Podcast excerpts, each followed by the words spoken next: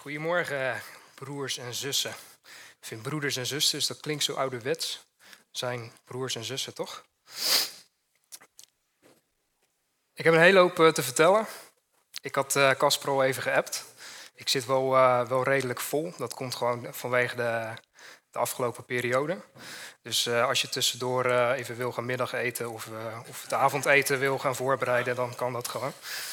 Nee hoor, het gaat helemaal goed komen. De Heer gaat gewoon spreken wat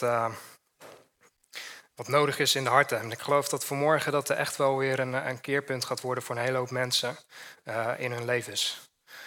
Daar geloof ik, omdat de Heer me daarvan heeft overtuigd. Omdat ik dat in mijn eigen leven heb gezien. Omdat Hij me daarvan heeft overtuigd. En ik wil vanmorgen open zijn. En ook wel gewoon echt mijn eigen leven als getuigenis geven om te laten zien dat voor iedereen is. Dat zijn plan en wat zijn intentie voor ons leven is. Dat voor een ieder van ons is. Dus het onderwerp van de preek van vanmorgen, dat wordt bestemming. Oh. Nou, dat is leuk, die is erbij gekomen. Maar in principe Gods intentie en plan voor jouw leven. Nou ja, bestemming, dat hoort er goed bij. Dus Gods intentie. Intentie zou je kunnen verstaan onder zijn verlangen voor ons leven. Of zijn wil voor ons leven. Dus dat klinkt wel redelijk spannend allemaal. Maar dat... Ik ga jullie helpen om dat hopelijk op een andere manier te zien zoals we dat tot nu toe hebben gezien. Ik weet niet hoeveel van jullie dat herkennen, maar ik kan van mezelf best wel zeggen dat ik een control freak ben. Ik weet niet wie dat David is ook een control freak. Nou ja, ik denk dat we allemaal wel gebieden hebben waar we herkennen dat we echt wel een control freak zijn, waar we graag de controle. Nee, jij kent het niet, hè? Nee, totaal niet. Nee. En als er één iemand in mijn leven is waarvan ik zeg van nou, als ik naar die persoon kijk, dan is dat de ultieme controlfreak. Dan is dat wel mijn pa. Ik denk dat hij nu in de hemel nog allerlei dingen aan het regelen is. Daar zie ik hem gerust voor aan. Maar hij was echt... Het is heel grappig dat ik het afgelopen jaar, voor degenen die het niet weten... Mijn vader is iets meer dan een jaar geleden overleden. En het afgelopen jaar heb ik steeds meer van hem leren herkennen en leren zien in mij. Dus met een hele hoop dingen dacht ik van, nou weet je... Dat varkentje gaan we wel even wassen het komende jaar. En dat komt deels omdat de Heer me door dingen heen gedragen heeft... En deels komt dat ook gewoon omdat ik wel redelijk trots ben. En ik denk van nou, dit doen we wel even. Controle hebben. Ik dacht, er zijn allerlei gebieden in ons leven. We bestaan uit geest, we bestaan uit ziel en we bestaan uit lichaam. En we hebben allerlei onderdelen van ons leven... kunnen we verdelen over die drie onderdelen... waar we soms de controle proberen te houden. En waar we niet de ruimte geven aan de Heer om ons daarin te leiden. Of dat we hem daar niet in betrekken... of dat we die onderdelen niet aan hem laten zien. En de Heer die was me aan het duidelijk maken dat over die drie onderdelen... Ik zal het heel even uitleggen voor degene die het niet weet. Dus we bestaan uit geest. Geest is het gedeelte wat verbindt met de Heilige Geest. Dus de Heilige Geest komt in ons wonen. Die wordt één. Dat is ons lijntje naar boven als het ware. De ziel, dat zijn onze emoties, dat is onze persoonlijkheid. En die wordt ook mede gevormd door ons verleden, hoe we zijn opgevoed. En we hebben ons lichaam. Nou, het lichaam is redelijk duidelijk, dat hoef ik denk ik niet uit te leggen. Ik vond ergens een beschrijving, die is ook best wel duidelijk, met een mobieltje. Nou, je hebt een mobieltje, dat is het lichaam. Dan heb je de data die erop staat voor de jonge mensen. De apps, de foto's en de filmpjes. Dat is je ziel, dat zijn je emoties, dat is je persoonlijkheid. En dan heb je de stroom, dat is je geest. En je moet af en toe aan de oplader, want anders dan... mobieltje is niet kapot of zo. Op een gegeven moment dan werkt het niet meer. Dus af en toe moet het mobieltje aan de oplader. En de Heer heeft mij laten zien dat op gebied van geest... Dus toen mijn pa ziek was... Toen heeft hij mij echt daar doorheen gedragen. Dat is op geestelijk gebied geweest. Dus ik heb een rust en een vrede... en zelfs een vreugde ontvangen... in de situatie waar je het laatste verwacht dat je dat zou hebben. Dus dat is iets bovennatuurlijks, dat kan ik niet uitleggen. Dus dat wil ik ook niet eens proberen. Afgelopen jaar ben ik alles naar me toe gaan trekken. Toen ben ik lichamelijk tegen mijn grenzen aangelopen. Dus toen zat ik wel redelijk aan overspannen aan. Dus dat heb ik losgelaten en gezegd van Heer, maar ook dat moet ik aan u geven. En het is heel mooi dat je hebt die drie dingen. En Jezus die zegt, ik ben de weg, ik ben de waarheid en ik ben het leven. Dus toen mijn pa overleed op geestelijk gebied, toen wist ik van binnen van maar dit is niet het eind. Mijn pa die is meer levend dan dat hij ooit is geweest. En daar heb ik mijn berusting in gevonden en dat heb ik losgelaten. Ik geloof nog steeds dat de Heer een geneesheer is. Ik geloof nog steeds dat hij door ons heen mensen gaat genezen van kanker en van wat dan ook. Dat is een waarheid die blijft staan. Maar ik heb dat losgelaten en ik vertrouw de Heer erop dat hij dat tegen die tijd gaat openbaren. Nou, we hebben ook Jan Vossen, dus dat is super tof. En die is daar echt een held in en die is daar heel veel mee bezig ook. Zoals mijn pa daar ook altijd heel veel mee bezig is geweest. Dus ik geloof dat de Heer aan het werk is en dat we daarin gaan groeien. Nou, op lichamelijk gebied, toen liep ik tegen mijn grenzen aan en Jezus is de weg. Dus ik heb dat losgelaten, ik heb mijn baan opgezegd en ik heb gezegd van Heer, ik vertrouw erop dat wat er ook op mijn pad komt, dat u gaat voorzien, in wat dan ook. En dan komen we bij de ziel. En dat is even een ander dingetje. In het jaar dat we als thema hebben een krachtig hart. En mijn opa last heeft van zijn hartklep. Ben ik op zielsniveau door dingen heen gegaan.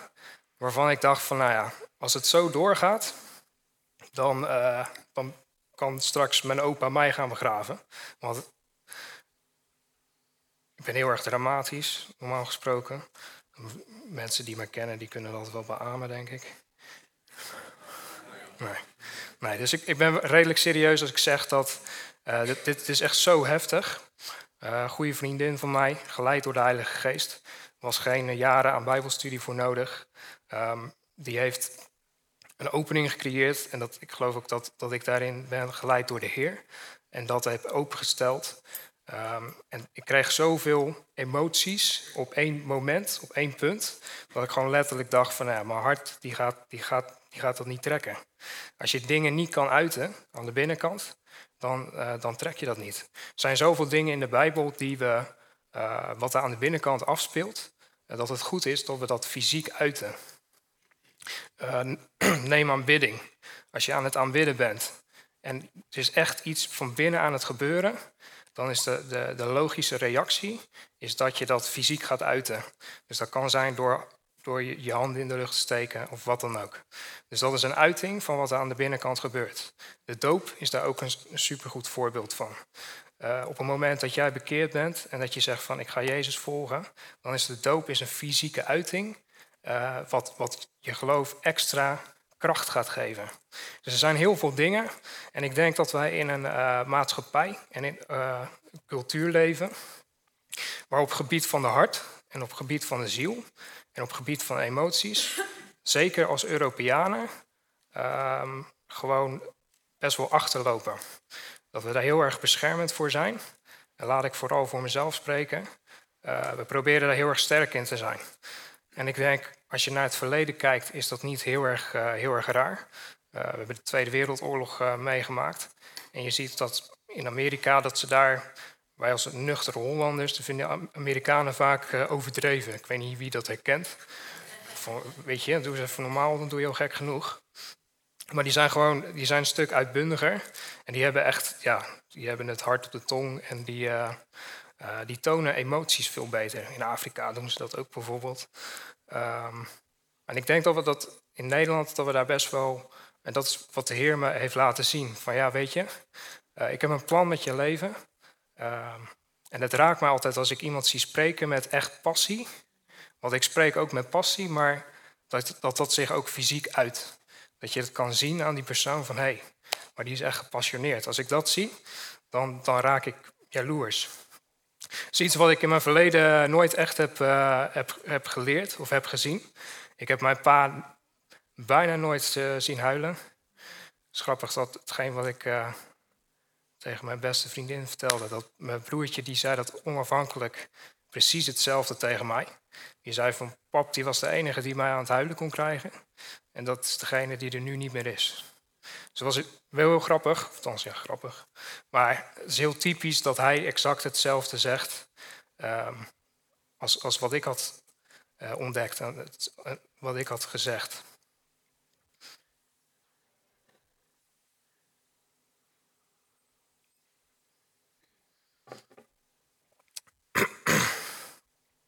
En dan kan je denken van nou, wat heeft dat nou allemaal met zijn intentie en plan voor ons leven te maken? Nou, daar komen we zo meteen op. Dan mag de eerste tekst op, alsjeblieft. Staat in Spreuken 19, vers 21. Yes. In het hart van de mens zijn veel plannen, maar de raad van de Heere, die houdt stand. En in het Engels staat er, dat is, vind ik ook wel een hele mooie manier van hoe het is aangegeven. Many are the plans in the mind of a man. But it is the purpose of the Lord that will stand. En er is een andere vertaling, en die kon ik niet vinden op YouVersion, dus die heb ik er niet bij staan. Maar er staat, de mensen die maken plannen, maar de Heer die begeleidt de stappen. En ik denk dat dat fundamenteel is voor het zien van het plan van God. Ik denk dat best wel veel mensen zich kunnen herkennen. Ik heb donderdag nog met Willem zitten praten. En dat we hebben een plan. God legt een verlangen in ons hart. We hebben een plan en we zien dat het plan die is daar. En we weten dat de Heer in ons woont. We weten dat de Heer ons helpt. Dat hij meegaat. Dus wat doen we? Nou Heer, daar is het plan. Kom mee. We gaan die kant op. In één rechte lijn gaan we naar het plan toe. En dat de Heer zegt, ja maar Luc, wacht eens even. Ik heb dit verlangen op je hart gelegd. Dit plan, het is een plan. Dat is iets in de toekomst. Maar om jou daar te krijgen... wil ik jouw stappen gaan begeleiden? Wil ik de dingen gaan laten zien die jij nodig hebt om op je bestemming te komen? Bestemming. Dus dat is heel moeilijk, want dat is jezelf in afhankelijkheid stellen van hem.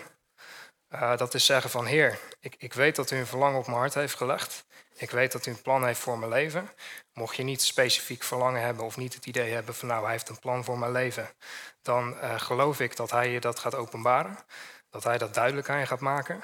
Daar kan ik jou niet van overtuigen, maar hij kan dat wel. Dus dat houdt in en dat zie je door de hele Bijbel heen. Dat zie je als Mozes uit Egypte trekt. Dat hij in afhankelijkheid moest zijn van God.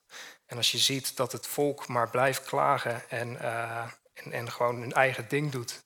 Door alles heen, door alle wonderen heen. God die zorgde voor een vuurkolom in de nacht. Als ze ergens het kamp opzetten in de woestijn. Nou, ik weet niet of je ooit wel eens in de woestijn bent geweest. Maar in de woestijn is het 's nachts ijs en ijskoud. Dus dan is dat best wel handig als je een pilaar van vuur hebt. En overdag was er een wolk. En die ging voor het volk uit. Nou, wederom... Het eerste wat je wil als je in de woestijn bent, dat is schaduw. Daar is het gewoon bloedverziekend heet. En de Heer die zegent het volk continu. En die leidt ze stap voor stap. Als ze honger hebben, zorgt hij dat er brood uit de hemel komt. Dus als ze daarover gaan klagen van ja, moet ik nou weer... ik ben geen vegetariër.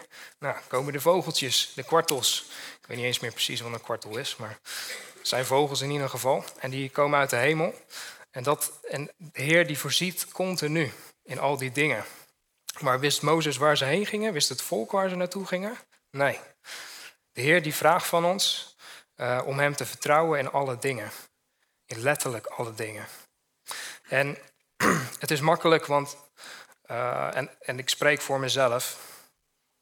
We hebben ons ticket naar de hemel, toch? We geloven dat hij voor ons aan het kruis is gegaan. Hij is voor ons gestorven. En niets wat ik doe kan iets toevoegen of iets afdoen aan het offer wat hij ons heeft gebracht. Dus dat hebben we. En we kunnen dan in een soort van comfortzone komen. Als ik naar mijn eigen leven kijk, ik ben echt super blij en gezegend dat mijn ouders me met de Bijbel hebben ingepeperd en me hebben meegesleurd naar de kerk en al die dingen. Want ik heb daar nu super veel profijt van. Maar ik ben nooit in iets tekort gekomen. Ik heb ongeveer alle continenten van de wereld wel gezien. Dus ik ben echt super gezegend. Als iemand van de wereld die zou zeggen van nou ja, waarom heb je God dan nog überhaupt nodig? Maar hij laat zien dat als in de moeilijkheden, als we tegen dingen aanlopen die we niet verwachten, want dat gebeurt gewoon. Mijn vader is overleden op 55-jarige leeftijd. Nou ja, want net wat ik zei, hij was een controlfreak. Toen hij in het ziekenhuis lag, een aantal dagen nog niet had gegeten, de prullenbak zag bewegen van de morfine en vroeg of dat het kraanwater over de datum was. Toen was hij nog allerlei dingen aan het regelen. Zo. En ik zeg, laat dat nou los, weet je wel. Geef dat aan mij. Nou, hij moest dat allemaal in de hand hebben. Weet je, en dat zijn wij vaak met bepaalde dingen. En durven we te vertrouwen dat hij het beste met ons voor heeft. Dat hij ons tot potentie wil brengen en ons tot de volheid brengen van wie hij kan zijn door ons heen. En dan worden we een veel betere persoon. Maar dan moeten we soms door dingen heen die heel erg pijnlijk zijn en heel erg verdrietig zijn. En dan moeten we tot de realisatie komen dat wie zijn leven opgeeft voor Christus, die zal het vinden. En hij helpt er doorheen. Dus ik wil je niet ontmoedigen en zeggen van nou ja, dat gaat gewoon echt waardeloos worden. Dat is het wel een beetje, maar hij geeft je de kracht en de dingen om daar doorheen te gaan. Maar we moeten dat wel erkennen. We moeten dat onderzien. Dus ik erken voor mezelf, nou, ik heb een probleem met het uiten van mijn emoties. En dan vooral met mijn negatieve emoties. Nou, dat is in één keer als een soort van vulkaan ging dat borrelen. Maar dat kon zich niet uiten. Dus dat uitte zich in mijn lichaam. En inmiddels heb ik dat aan de Heer gegeven. En ben ik weer op mijn weg terug. En is hij mij daarin in het leiden. Omdat ik kan niet op mijn volle potentie komen als hij mij niet in deze stap geleidt. En durven we dat erkennen? Durven we zwak te zijn? En durven we met elkaar te praten en te zeggen van hé, maar er zijn gewoon een aantal dingen in mijn leven en dat gaat niet zo goed. En dan heb ik gewoon de Heer heb ik daar in de eerste plaats voor nodig. Maar we hebben daar ook elkaar voor nodig. En in mijn trots en hoogmoed dacht ik van nou, ik doe het afgelopen jaar wel samen met de Heer. Daar heb ik niemand anders voor nodig.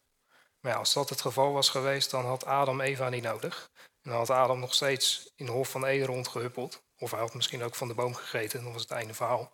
Maar conclusie, we hebben elkaar gewoon echt nodig.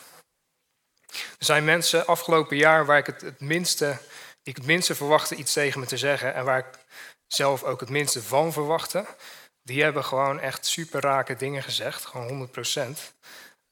Wat 100% van toepassing was op mijn situatie. En daarvoor hebben we niet...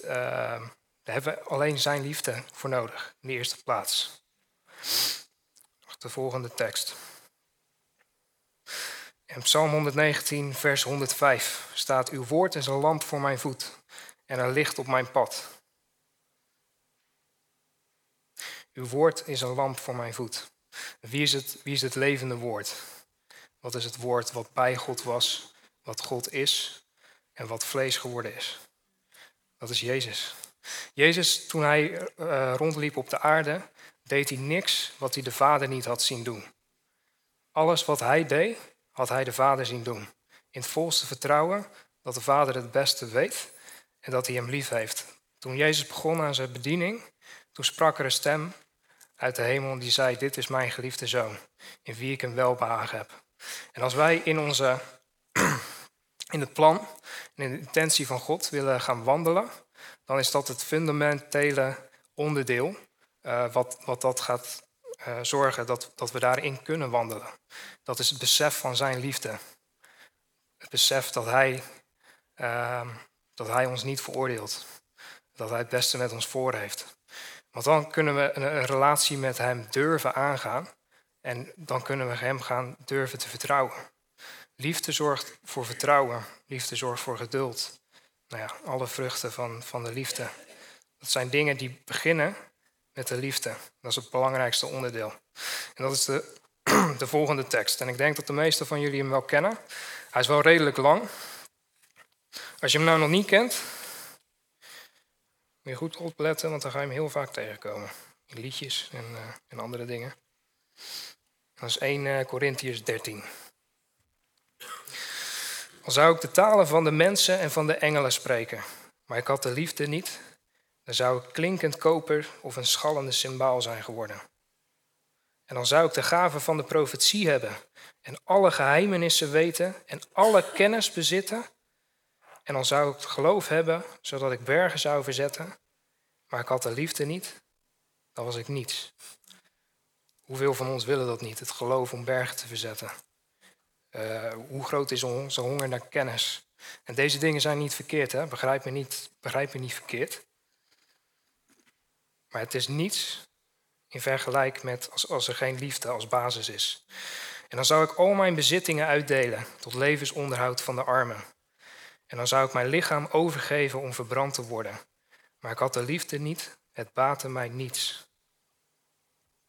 Dat is denk ik het grote verschil tussen wie wij mogen zijn als christenen in de wereld en humanisten, hulporganisaties die de Heer verder niet kennen. En ik heb heel veel respect voor die mensen die in het grootste deel van hun leven willen opofferen om anderen te helpen. Maar dat is vanuit toch een egoïsme. Gewoon het feit dat zij daar een goed gevoel van krijgen. Het feit dat ze daar goed in zijn. En het doet hen goed om te zien dat die andere mensen langer kunnen leven, gezond worden. Maar dit is allemaal niet belangrijk in vergelijking met hetgeen wat hij voor ons heeft. De liefde is geduldig. Ze is vriendelijk. De liefde is niet jaloers. De liefde pronkt niet. Ze doet niet gewichtig. Gewichtig is overmoedig of dat je jezelf heel hoog schat. Ze handelt niet ongepast. Zij zoekt niet haar eigen belang. Zij wordt niet verbitterd. Zij denkt geen kwaad. Zij verblijdt zich niet over de ongerechtigheid, maar verheugt zich over de waarheid. Zij bedekt alle dingen. Zij gelooft alle dingen. Zij hoopt alle dingen en ze verdraagt alle dingen. De liefde vergaat nooit. Wat dan profetieën betreft, zij zullen teniet gedaan worden. Wat talen betreft, zij zullen ophouden. Wat kennis betreft, zij zal teniet gedaan worden. Want wij kennen ten dele en wij profiteren ten dele. Dat is gebrekkig, dat is niet in de volheid die hij heeft. Maar wanneer het volmaakte zal gekomen zijn, zal wat ten dele is teniet gedaan worden. Toen ik een kind was, sprak ik als een kind. Dacht ik als een kind. Overlegde ik als een kind. Maar nu ik een man geworden ben, of een vrouw, heb ik het kinderlijke teniet gedaan. Nu immers kijken wij door middel van een spiegel in een raadsel. Maar dan zullen wij zien van aangezicht tot aangezicht. Nu ken ik ten dele, maar dan zal ik kennen, zoals ik zelf gekend ben. Weet je? Als we tot het volle potentie willen komen van wat hij voor ons heeft in ons leven, in welke moeilijke situaties we ook gaan, of misschien zit je nu juist in een situatie dat je denkt van nou, alles loopt eigenlijk wel van een leien dakje. Het gaat eigenlijk allemaal wel goed. Dan nog mogen we ons realiseren en beseffen dat hij ons beter kent dan dat wij onszelf kennen. En hij heeft het beste met ons voor. Hij heeft een hoopvolle toekomst voor ons. En hij wil door middel van ons, hij wil onze getuigenis maken. Weet je, hoe gaaf is het als je mensen kan overtuigen van zijn liefde door middel van hetgeen wat hij in jouw leven heeft gedaan. En bijbelverhalen en dergelijke, dat zijn ook allemaal getuigenissen. En dat is ook goed. En dat zal ook goed zijn voor bepaalde situaties waarin je zegt van nou ja, ik heb geduld nodig. Kijk naar Abraham, die Isaac pas kreeg toen hij over de 100 was. Maar mensen overtuigen van zijn liefde, dan moeten we eerst zelf overtuigd zijn van zijn liefde. En dat kan alleen hij, dat kunnen we niet ophoesten, dat kunnen we niet. Ik kan jullie niet enthousiast maken, dat kan alleen hij. Als je je hart openstelt en wil geloven dat hij het beste voor je voor heeft en dat hij ontzettend veel van je houdt, dan is dat mogelijk. En nu blijven geloof, hoop en liefde, deze drie. Maar de meeste van deze is de liefde. Nou, ik denk dat dit wel het meest bekende deel is van deze tekst. Weet je, als we geloof hebben, hebben we geen hoop en we hebben geen liefde, dan is het religie. Dan is het niet anders dan alle andere religies in de wereld. En als we alleen geloof en hoop hebben, dan is dat hetzelfde. Je kan het geloof hebben en de hoop hebben dat je in de hemel komt als je jezelf oplaast. Maar dat is alleen maar even heel extreem voorbeeld.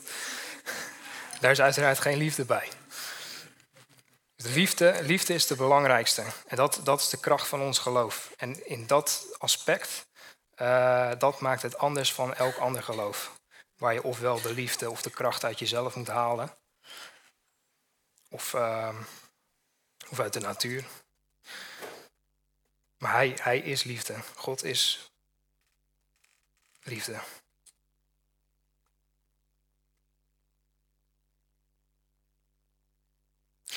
Dus hoe kunnen we ons laten leiden? Ik kan denken van nou, dat is een heel mooi verhaal, Luc. Fijn dat je zo'n klote tijd achter de rug hebt en nu heel erg dicht bij God bent gekomen. Maar wat heb ik daar praktisch aan? Wat gaat mij helpen om dichter bij God te komen? Om in relatie te komen met hem en me door hem te laten leiden.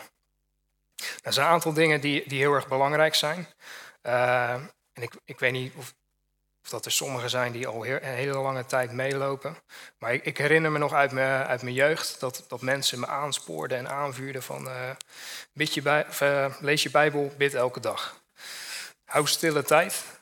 'S Morgens, het eerste wat je doet als je wakker wordt, is even een half uur stille tijd houden.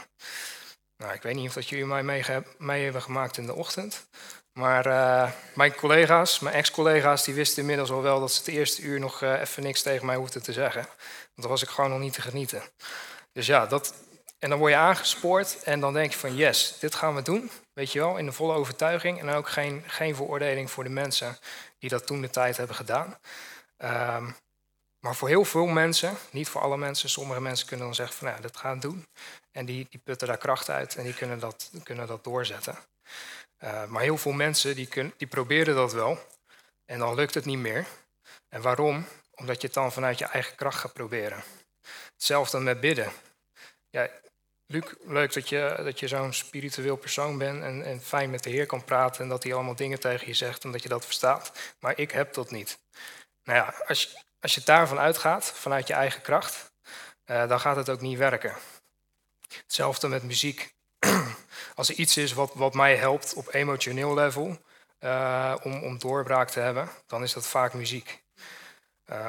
Dat heb ik altijd al gehad. Vroeger was dat in een iets negatievere vorm, zeg maar. Ben en ik die deden veel metal luisteren. Er zit een hoop agressie en een hoop emotie in. Maar daar word je niet een heel fijn persoon van. Ik werd er niet agressief van hoor, maar dat helpt je ook niet. Er zijn allerlei dingen. Dus lees je Bijbel. En dat moet komen vanuit een verlangen. En dat verlangen bij mij is ontstaan toen de genadeboodschap hier werd gepreekt. Toen er werd gezegd van, ja, maar weet je, God is liefde. En hij wil een relatie met jou, meer dan wat dan ook. En hij heeft het beste met je voor. En als wij gaan geloven, overtuigd raken van het feit dat hij het beste met ons voor heeft, dan komt er een verlangen. En dan willen we de Bijbel gaan lezen. En misschien kan je denken van ja, maar ik lees de Bijbel, maar ik snap het niet. Nou, weet je, dat heb ik ook heel vaak. Ik kan ook heel vaak de Bijbel lezen en dan denk ik van nou, ik heb geen idee. Ik heb in vredesnaam geen idee wat hier staat. Maar Bij mij is het met de paplepel ingegoten en ik heb daar nu heel veel profijt van. Want je komt in fases van je leven en in situaties waar dat verhaal wat je hebt gelezen in één keer van toepassing is. En dan gaat de geest, die gaat het aan je openbaren. Als wij de kennis hadden of de kracht hadden om het te begrijpen, nou, dan hadden we hem niet nodig. Dus lees je Bijbel, ook al snap je er niks van, en vertrouw hem dat hij je gaat openbaren wat er staat. En wat hij het beste met je voor heeft. Zo ook in het bidden.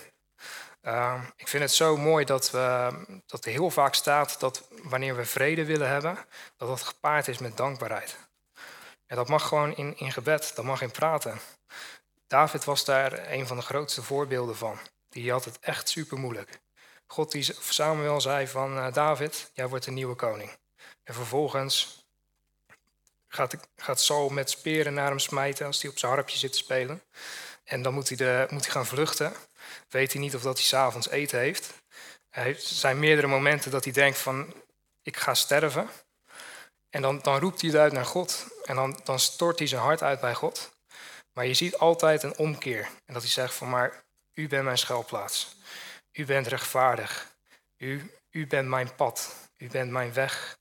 En u gaat me hieruit verlossen en u gaat me hieruit halen. En dat is de waarheid die we moeten spreken in onze levens, ook al als we het niet voelen. En dat is zo belangrijk met als we worden geleid door emoties, dat we daar Gods waarheid tegenover leggen. Dat als we depressief zijn, als het niet meer zin zitten, en als we denken dat ik kom hier niet uit, dat we Gods waarheid daar tegenover leggen, totdat hij ons overtuigt. En dan gaat de situatie veranderen. Dan komt er een inkeer. En dat is niet, ik kan je beloven, helaas, meestal is dat niet van het een op het andere moment. Ik wil het niet uitsluiten. Als ik kijk naar mijn eigen, de laatste 2 maanden, zijn de zwaarste maanden geweest van mijn leven. Terwijl je zou zeggen van, nou, dat zou toch het moment zijn dat je pa overleed. Nee, want dat was gewoon iets waar ik het meeste moeite heb om dat los te laten. Om hem bij mijn emoties te laten en om daar een stuk genezing in te doen. En ik wil heel graag heel veel dingen zo snel mogelijk. We leven ook in een maatschappij waar we dat kunnen doen. Met een druk op de knop heb je het antwoord. Het is allemaal heel snel. Maar we mogen gaan leren dat hij ons begeleidt stap voor stap. En dat we daarin geduld mogen leren krijgen. En ook vertrouwen mogen hebben in hem. En dan gaat hij ons daar doorheen helpen. En we kunnen het niet alleen. We kunnen het echt niet alleen. God die heeft zijn bruid, de gemeente. En misschien kan je alvast het podium opkomen om wat te spelen. Het is toch iets minder lang geduurd dan ik had verwacht, denk ik. Ik weet niet hoe lang ik al sta te praten. Anyway. Maar we hebben elkaar echt nodig. We zijn één lichaam. En we zijn een gemeente. En ik spreek uit dat dit jaar, waarin we als thema hebben krachtig hart, dat we leren open zijn naar elkaar. Dat we ons niet veroordeeld voelen, omdat hij ons ook niet veroordeelt. Als hij ons niet kan veroordelen, als hij voor ons is, wie kan dan tegen ons zijn? En zeker als broers en zussen moeten we gewoon in liefde met elkaar omgaan. En het beste voor elkaar wensen. En ook geloven dat de Heer het beste in ons gaat doen. Zodat we getuigenis mogen zijn voor de mensen om ons heen.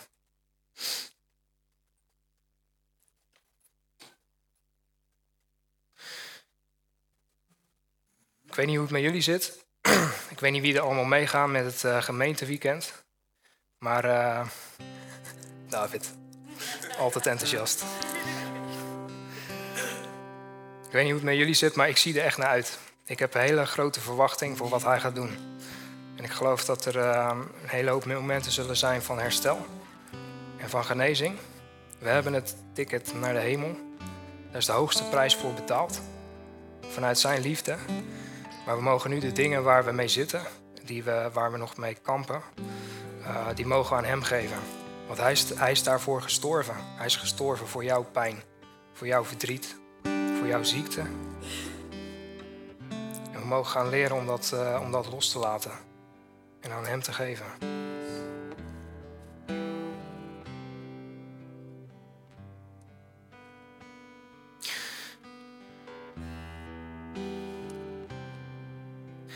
nog heel veel teksten, maar ik denk dat dat niet heel erg veel gaat toevoegen. Ik wil je bemoedigen, niet aansporen. Ik wil je niet enthousiast maken. Maar ik bid echt dat de Heer een verlangen legt in je hart om Hem te zoeken in alle dingen.